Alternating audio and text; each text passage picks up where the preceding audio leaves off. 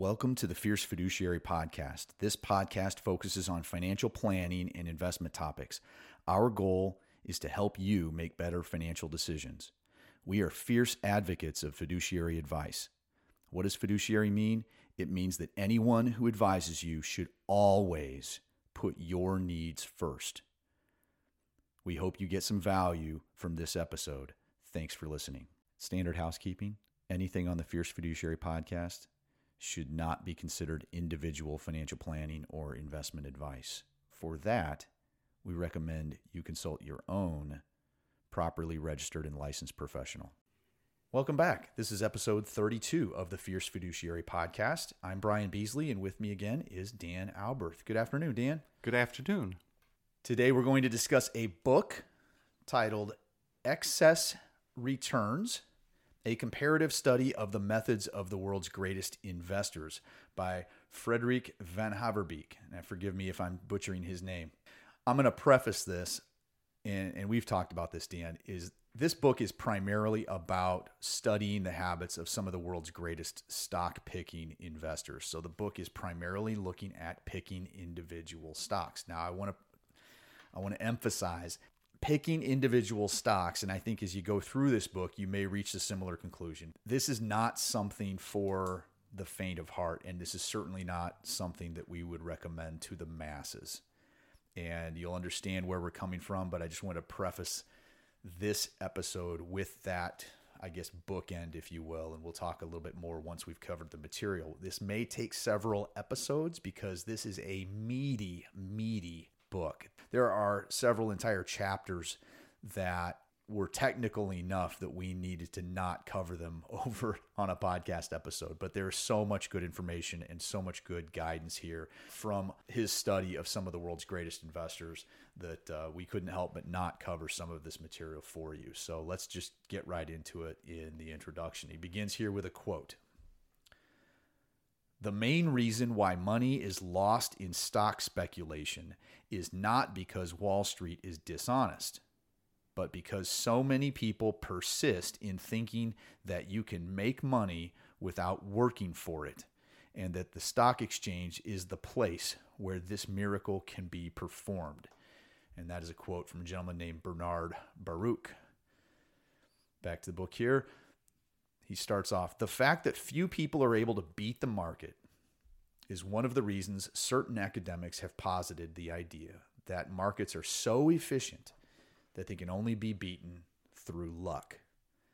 These proponents of the so called efficient market hypothesis argue that investors cannot take advantage of price anomalies as every anomaly is eliminated instantaneously by the many smart people that look for bargains in the market to verify the claim that the market can be beaten by means of certain styles, I show the annual compound returns of a number of famous market operators with track records of at least 10 years. And in the book, what he has is he has a list of 20 or 30 of some of the greatest names in investing, who each of whom had, he has their name, their track record, the length of that track track record, what their average return was, and it gives you an idea of some of these key investors over history. And he continues, the theory that these people were all lucky falls short. First of all, it was not home runs and leverage that drove these returns.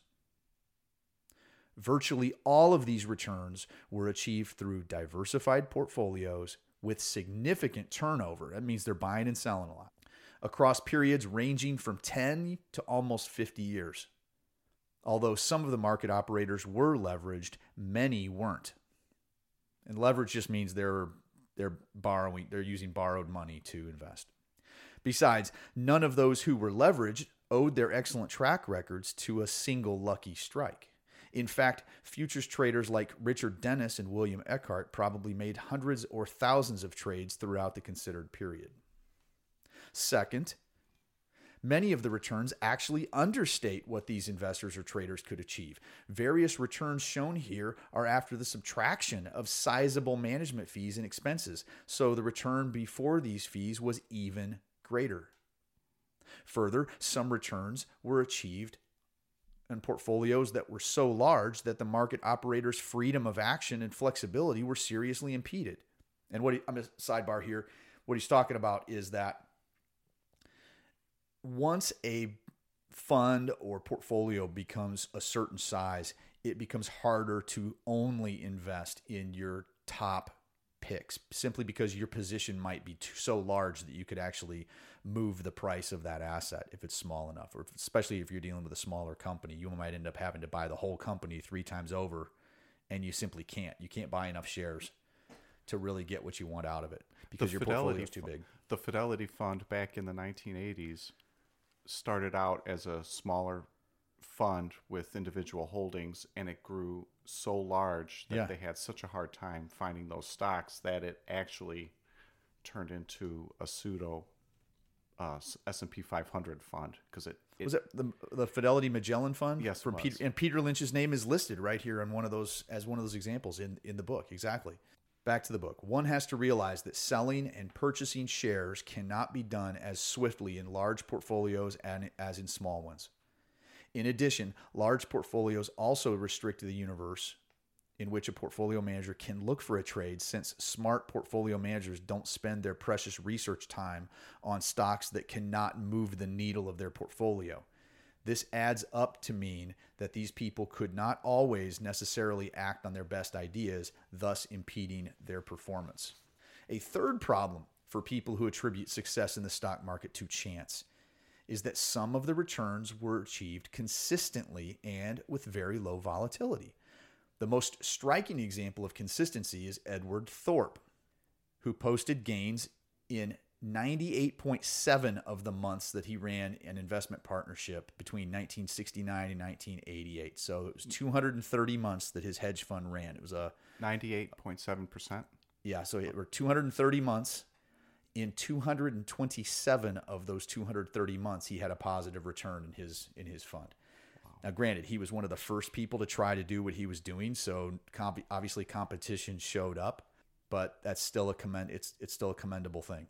When looking at all these people, he continues in the book. These excess returns tend to decrease when the observation period gets longer.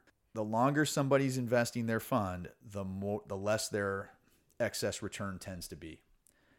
People who've been investing their funds for 40 years or 50 years tend to start getting very very close to what the rest of the market is. People who had a track record where they were knocking the lights out doing in 50% a year or something their track records might have lasted a decade or 15 years, but then over time, they, even there, even with these great investors, they tended to compress over time, is what he's talking about. Nevertheless, even over periods of about half a century, some investors managed to maintain an excess return of more than 5%. And, and truthfully, if you're getting market plus 5% on average per year, that's pretty rare air. That's that's phenomenal. Even if it's it doesn't have to be 50%. It can be just market plus something better than 5 and you're all, you're a legend. It's a really hard job. So back to the book. The most astonishing track record is undoubtedly that of Warren Buffett, who managed to beat the market by an amazing 20% per year over a period of 54 years. Now that sounds awesome, but we went back and looked at the math, and what we what we noticed is exactly what they were talking about. As Berkshire Hathaway got very, very, very large, his excess return became much, much smaller. And so there was a period where his excess return was way, way more than 20% per year. And then as his fun as his his, his pile just got so big, he couldn't really deliver that excess that he wanted because he just had to put all that money to work. This book focuses exclusively on the quantitative, math oriented, and quantitative qualitative, which is a combination of mathematics and judgment, investment styles. The aim is to give a comprehensive review of the practices applied by the most successful practitioners of these styles. It is very different from other investment books about or written by famous investors, as this compiles information from numerous top investors found in hundreds of books, interviews, articles, letters to shareholders and investors, and so on. Also, a recurring theme throughout the book is that beating the market requires effort, focus, and discipline. Success in the stock market can be achieved by devoted people who are willing to put in sufficient time and effort and who adhere to a number of guidelines. On the other hand, people who take shortcuts, people who can't or don't want to spend much time on their market activities, or people who can't develop the required attitudes and behavior stand little chance in the stock market. Folks, this stuff takes work. This is not something you're going to do in five minutes while you're waiting in line somewhere on your phone. You need to be t- taking this stuff very, very seriously if you're going to try to succeed in picking stocks. The people he's describing in this book did this full time. Many, many cases, they have teams of people helping them full time. This is not for the faint of heart if you're trying to do it. And even then, it's challenging. So just take that with a grain of salt. So he continues on talking about investment philosophy and styles. It is extraordinary to me that the idea of buying dollar bills for 40 cents takes immediately to people or it doesn't take at all. It's like an inoculation. If it doesn't grab a person right away, I find that you can talk to them for years and show him records, and it doesn't make any difference. They just don't seem able to grasp the concept as simple as it is. That's from Warren Buffett himself. So, how does he describe what he's doing? He says, I buy dollar bills for 40 cents. You either get that or you don't. So the book continues Beating the market is not easy. Smart market players realize they need a well articulated strategy based on a sound market philosophy to obtain an edge. So, if you can build your strategy around a certain philosophy, what's the philosophy look like? And he talks about the investment philosophy. So, there's a lot of vocabulary in the investment world, and you've got you've got investors, You've got traders. Sometimes people get confused with what all these things mean. And as he's talking about the investment philosophy, he's talking about the philosophy associated with these particular top investors. So he's not saying there's only one investment philosophy in the world. He's just he just calls it that in this book as you have to have something to hang your hat on about how you think the world works. In general, a market philosophy describes the drivers behind the stock market and explains how these drivers create pricing inefficiencies. The investment philosophy, which is the market philosophy of investors. And when he says of investors, he's talking about these top investors, people like these guys, these, these people that are in the book. The investment philosophy, which is the philosophy of investors and which is the focus of our attention here, has as a basic premise that even though price fluctuations are unpredictable over the short run, stock prices constantly fluctuate around their fair value. Investors refer to this fair value as the stock's intrinsic value. Investors attempt to beat the market by purchasing stocks that are trading below their intrinsic values and then try to sell them once they are trading close to or above their intrinsic values. The true challenge for investors is how to determine that intrinsic value. And we get questions online all the time. You come up on our investing for beginners group. How do I calculate intrinsic value of a company? And there, you know, people are looking for the formula. And there's there's no magic formula. It's challenging, and every there's a lot of managers that do it slightly differently from one another, and have different opinions and different philosophies of even how that is. Some people may say, I think it's worth more because of something that's going to happen with that company down the line. And it may not be on paper. Maybe that's a growth manager. I think that this is the future. And I'm going to go ahead and buy this because I believe the intrinsic value of this business is not even on the paper yet. And there's other people, more like Warren Buffett, value investors, who are going to say, I'm only going to go with what's on paper. And it's possible they can evaluate the intrinsic value using multiple different ways to try to get a true sense for That's it. That's right. Because no one way may be actually perfect. And I like our, our partner Tom, who's been on the podcast. You know, he he's gone through the the, the chartered financial analyst education and is still in the process of that. And uh, there's lots of ways to do them to measure those things.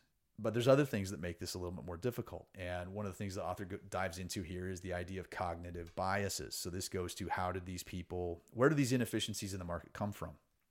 And he spends a fair amount of time on these biases. There's there's a few of them here. We're going to go through just a handful, but as we're talking about these things, I, I was going through and thinking, oh, where am I susceptible to these things? Where have I seen these things in others? and you know, studies show it, you, you always it's easier to identify someone else's bias than to to identify your own i'm going to go through these just to give folks an idea of or maybe that opportunity to exercise their brain a little bit and say where might you have seen these kinds of biases come up in your discussions with others or even in your own financial planning or investing so he, he talks about them here a little bit people tend to make a number of systematic psychological errors, which are referred to as cognitive biases. Cognitive biases are the source of many investment mistakes. The most important cognitive biases that tend to drive irrational market behavior are as follows. And we're not going to go through them all because there were too many to cover, but we'll go through a handful here. First, pattern and trend seeking. The human brain is wired to look everywhere for patterns and trends, even in noise. For instance, many people discover trends when they stare long enough at stock charts, only to find out later that they can't make money on these observations. This pattern seeking bias is supported by the law of small numbers, which states that people tend to derive patterns and trends from statistically insignificant samples. When a mutual fund manager outperforms his benchmark two years in a row, for example, he is believed to be a genius, even though this performance is statistically not that significant. I've seen that over and over again with people, especially when the markets are have been raging in one direction or another for a period of time. Usually at extremes, at market bottoms, at big inflection points when things are radically changing that's when people come out of the woodwork focused on pattern recognition and drawing lines on charts and things. And there has been no substantive proof that any of that has any durable correlation to future results. But on the other side, I, some people will say, well, yeah, but even though it's irrational, if enough people do it, it's a self fulfilling prophecy. So why not play that game? And this is why trends develop. This is why things happen the way they do sometimes. But be aware if you're looking if you're seeing patterns in things maybe that pattern might just be a small sample set you may have no indication that that's going to be predictive in any way so you got to be very very careful about pattern and trend seeking another one is overconfidence and the illusion of control. People tend to have too much confidence in their own abilities. A nice example is that the vast majority of people believe that their driving skills are above average which of course is impossible.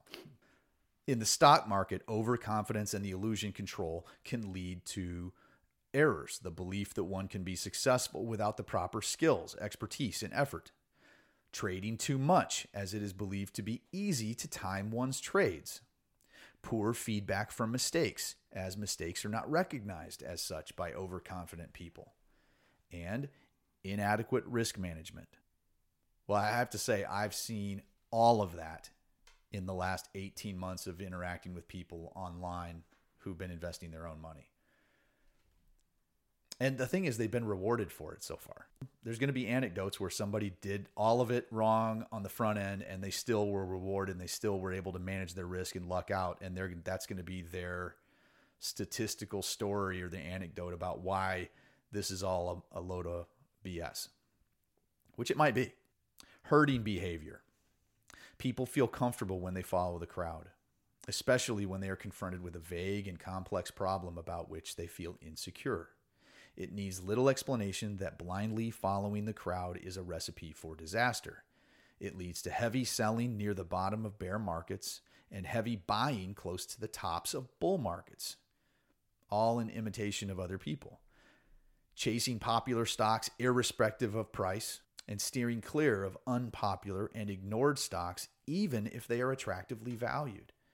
And what's been going on in the last year? The, the phrase to the moon has entered our vocabulary, at least in the investment world. Many, many people saying, hey, the numbers don't matter. We're all buying. Therefore, this is going to go to the moon. And they're just gambling. As you've said many, many times over, you're just gambling. That's not investing. It's just herd behavior. Another one is a little bit more, sounds a little more academic biased information filtering. When confronted with a lot of information, people tend to focus on just a few pieces of that information. People are inclined to overweight information that is most recent. People pay more attention to information when it is more emotionally charged. And this biased information filtering leads to extrapolation of recent trends, especially when those trends are emotionally charged. So, an example of that is it's doing so well or it's doing poorly.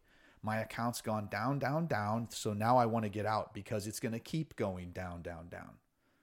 They're being selectively biased in their filtering of their information. Likewise, you have people who can look at the last one, three, five years of pick your sector and look, it's been going up, up, up. Therefore, it's going to keep going up, up, up. And that's what this filtering can do. But it can also lead to poor feedback from your past experiences, as only only the most impressionable experiences are kept in your memory. So, for example, let's say you didn't have a lot of money in the 2008 crisis maybe your job was fine through that period. Maybe you didn't experience a huge amount of uh, discomfort through that global financial crisis from 2007 to 2009. Maybe you had no money to invest because you were just getting out of school at that time. And if that's the case, it's not that meaningful to you that the world financial system literally almost collapsed. It took huge efforts to just to preserve society back then. It was a huge, huge thing. It could also lead to investment decisions that are based on superficial information from appealing stories without doing any homework. Hey, that sounds like a great story. It sounds like it's the future. Let's go ahead and buy it. Well, that may work out, but it can't be, it's not something you can turn into a system. Another bias is framing. Information is more likely to appeal to people when it's framed in an attractive way. For example, a service offered for a dollar a day seems much more attractive than the same service at $365 per year, although both are equally expensive. Anchoring. I see this one a lot just because people don't want to go through the headache of doing percentage math. When people make a judgment about something, they are apt to build their perspective starting from a piece of information that may be totally irrelevant to the problem. Due to anchoring, investors make the following mistakes. They use the price at which they purchased a stock as an anchor and therefore hang on to losing positions as they refuse to sell below their purchase price. I just can't sell at a loss. I can't do it. Or they think that it's got to come back to where I bought it. It always comes. these things always come back. They come back to what? To the anchor? Well, the anchor shouldn't be something arbitrary, is what he's saying here. They might sell a winner too soon as it moves above the purchase price and they they believe the stock is cheap or expensive based on a comparison with its historical stock prices. So, yeah, you don't want to anchor to some price that you came up with. The anchor is always the intrinsic value of the business, whatever that may be. Now, that's hard to know, but that's the actual anchor. So, the price is going to think of a rubber band. If it's anch- one end of the rubber band is anchored to something, the price is the other end of the rubber band. It's going to bounce around and stretch one way, or, and that's, but it always wants to come back to the anchor point, the intrinsic value. But when you don't even tie the end of your rubber band to the right place, you're setting yourself up for some mistakes. There's biases caused by sympathy or familiarity. People are favorably disposed toward things related to something like something they like. This is the sympathy bias and the halo effect or to something they're familiar with. That's called a home bias. Applied to investing, many people take a liking to companies they are familiar with, companies they feel sympathy for, or stocks about which there exists a fascinating story. This is the so called narrative fallacy. Therefore, an investor's typical short list of purchase candidates consists of companies headquartered close to home or even the company they work at, companies with nice, easy, pronounceable and or familiar names, companies with excellent products, companies that are often in the media, or even companies that have accidental similarities with the investor. For example, when the stock ticker is the same as one's initials, or when the company's logo has the same color as one's eyes.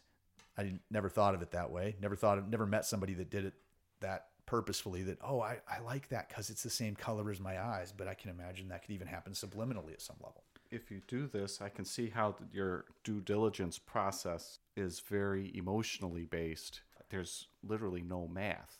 You're investing in companies that make you feel good or you think they have good products or they're close by, so I want to support the company that's in my neighborhood. And it's what he was talking about in the beginning. People who are trying to look for the shortcuts usually have a tough time. And the shortcut is I don't want to do that homework. I don't want to do the math. I don't want to do the research. I don't have time. I'm busy. It's not that you're lazy, it's just that you literally may just not have the time. It's not a big enough priority to take over the full time of your of your day to day life. But an- another thing along those lines of sympathy of familiarity is people trust their friends and relatives and their neighbors. We've talked about this before, but people trust their friends and relatives more than they trust sometimes people who are competent experts at what they're talking about, simply because they trust those people. They'll trust an incompetent person that's trustworthy, that they that they're familiar with. And oftentimes they'll copycat what that person will do not knowing if that person knows what they're doing. They might have had some recent success, but then what are you doing? You're just chasing what recently happened and seeing patterns where they don't exist. And finally, there's thirst for excitement, just pure thirst for excitement. And uh, I got to say, when we saw the casinos shut down during COVID, the amount of gambling we saw happening in on social media related to inv- the investing world was uh, um, shocking to say the least. I mean, but basically anybody that couldn't gamble found a place to gamble in the stock market. Even now in mid 2021 when we're recording this, there's still a little bit of that out there. But he says here, people chase the most exciting stocks of the day, the latest hot IPO, for example. And some people pursue inferior but exciting investment strategies. Quote, there's nothing new on Wall Street or in stock speculation. What has happened in the past will happen again and again and again. This is because human nature does not change, and it is human emotion that always gets in the way of human intelligence. Quote from Jesse Livermore. So, cognitive biases are the source of many investment mistakes, such as there's some of the reasons why investors don't perform due diligence, they prompt investors to hang on to losing stocks or sell winning stocks too early against their better judgment. Cognitive biases can be the source of irrational ideas about the intrinsic value of stocks. All this comes down to decision making and judgment and and being easy. aware. Yeah, it's being aware of these things and being aware of these weaknesses that are in each are in each of us. And if we're aware of it, then maybe we can shut down those emotions in order to get to the root math and really figure out what's a good investment opportunity. Or at least be aware enough to build your process in a way that if you follow that process, you can reduce the, the influence that these biases may have for sure. Back to the book here. Investors argue that these types of systematic errors cause price inefficiencies that can be taken advantage of.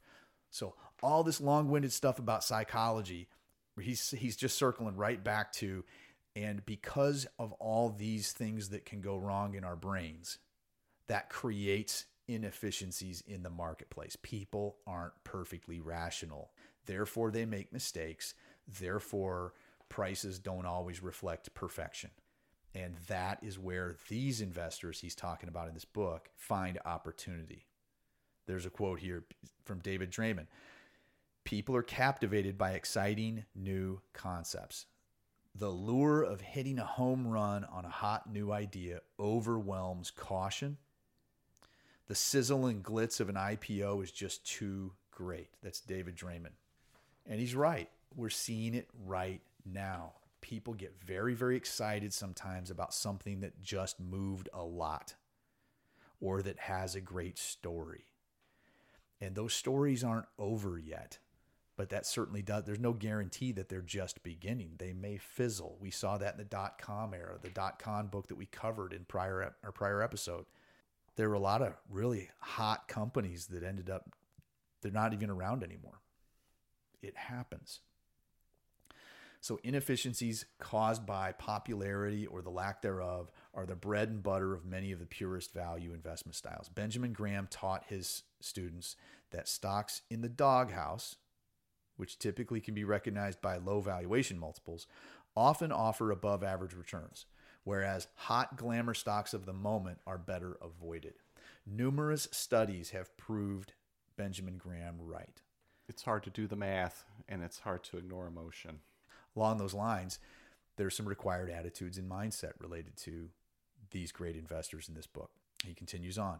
Genuine investing is a major challenge that requires hard work, expertise, experience, an appropriate mindset, and a high level of mental control. If any of these are absent, the investor's chances of success are rather slim. That sounds easy, sounds simple. I bet it's not easy.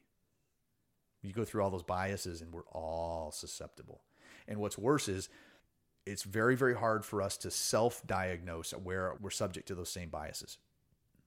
We don't notice our own biases. It takes someone else from the outside looking in sometimes to say, Excuse me, you're falling prey to. It requires humility on This. the part of the investor. Exactly. So let's continue on. First of all, to be a successful investors, they must be better at estimating the fair value of companies than the market. So he's starting off with this one. Like, hey, no big deal, but the first thing you got to do is you got to be able to evaluate how much is that company worth and you got to do a better job than the overall market does. If you can check that box off, then you're on the starting line. But that's a heck of a challenge. I mean, I I can't say that I can analyze a business any better than the overall market, but that's the first thing he mentions. So, how do they do this? Well, to make this happen, they need unique information that gives them an edge over the other market participants. This kind of exclusive information cannot be acquired from others, but requires hard work. Furthermore, although there are successful investors from all kinds of professional backgrounds, estimating the fair value of business can only be done when one has the proper expertise to analyze those businesses. Many years of experience are, of course, helpful too. A second requirement is the right mindset. True investors are independent and patient. Independence, which entails questioning conventional wisdom and being critical of ideas that are unanimously accepted by the crowd, is necessary because little can be gained by following the herd. True investors are also patient because they know that it can take time before the market reflects a stock's true intrinsic value. Successful investors are not in a hurry and they stay disciplined when the markets behave irrationally. And I, I guess this has been around for a long time, but beginning investors tend to be impatient. They tend to fall prey to all these mistakes because no one's ever told them that these things work. And in many cases, they, their time horizon is so short that they're, I, I see people saying, Hey, how can I make X percent per day? I want to invest this much money. And they don't even understand the math or the probabilities behind that math. Some of them, they're saying, Hey, I want to make 1% a day. I mean, you're not going to quadruple your money every year. Even when they hire an investment advisor, they'll tell you right up front, hey, I'll give you six months to see how it goes. It's just too short term. You've got to evaluate process. We've told, talked about this over and over again. It's about the process and whether the process is good. The market's going to do what it's going to do, and it's a very noisy, chaotic place. It's not predictable in the short run. Last but not least, successful investors can detach themselves emotionally from the market. They have the courage to be contrarian and to go where other people feel uncomfortable. Their emotional detachment enables them to limit the impact of cognitive biases that get so many other investors in trouble. In sum, real investors are the true rational market participants that EMH adepts refer to. However, in contrast to the tenets of efficient market hypothesis, truly rational investors are scarce and they cannot keep the market in check. What he's done here in this first part is to lay out hey, there are some people who have beaten the market consistently through disciplined process over long periods of time. It has happened. So he's what he what he's bringing to us is this is possible. It has happened and it wasn't by accident with these people. And he's bringing evidence to say, hey, here's what these people believe, these successful investors. He's not just coming up with this out of his own opinion. This is through deep research of people who've actually succeeded in beating the market for long periods of time. So this isn't opinion, this is a hypothesis based on evidence.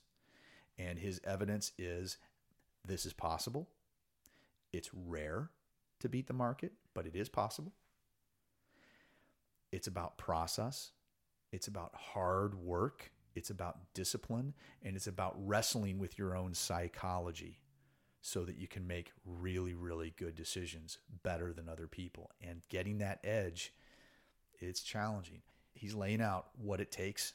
And then in the next episodes, we're going to dive deeper and he goes more into process. Once again, thanks for listening. If you like the podcast, please share it with your friends. Please subscribe. Please like. Please comment. Please find us on social media. We are at Fierce Fiduciary. You can also Google Fierce Fiduciary Podcast and find us anywhere. Dan, you're at on Facebook. I'm on Facebook at Dan Alberth. Dan.Alberth, and I am at Brian C. Beasley on most platforms. We also participate in some Facebook groups if you're looking to have a deeper conversation there about various things, there's a group called Investing for Beginners.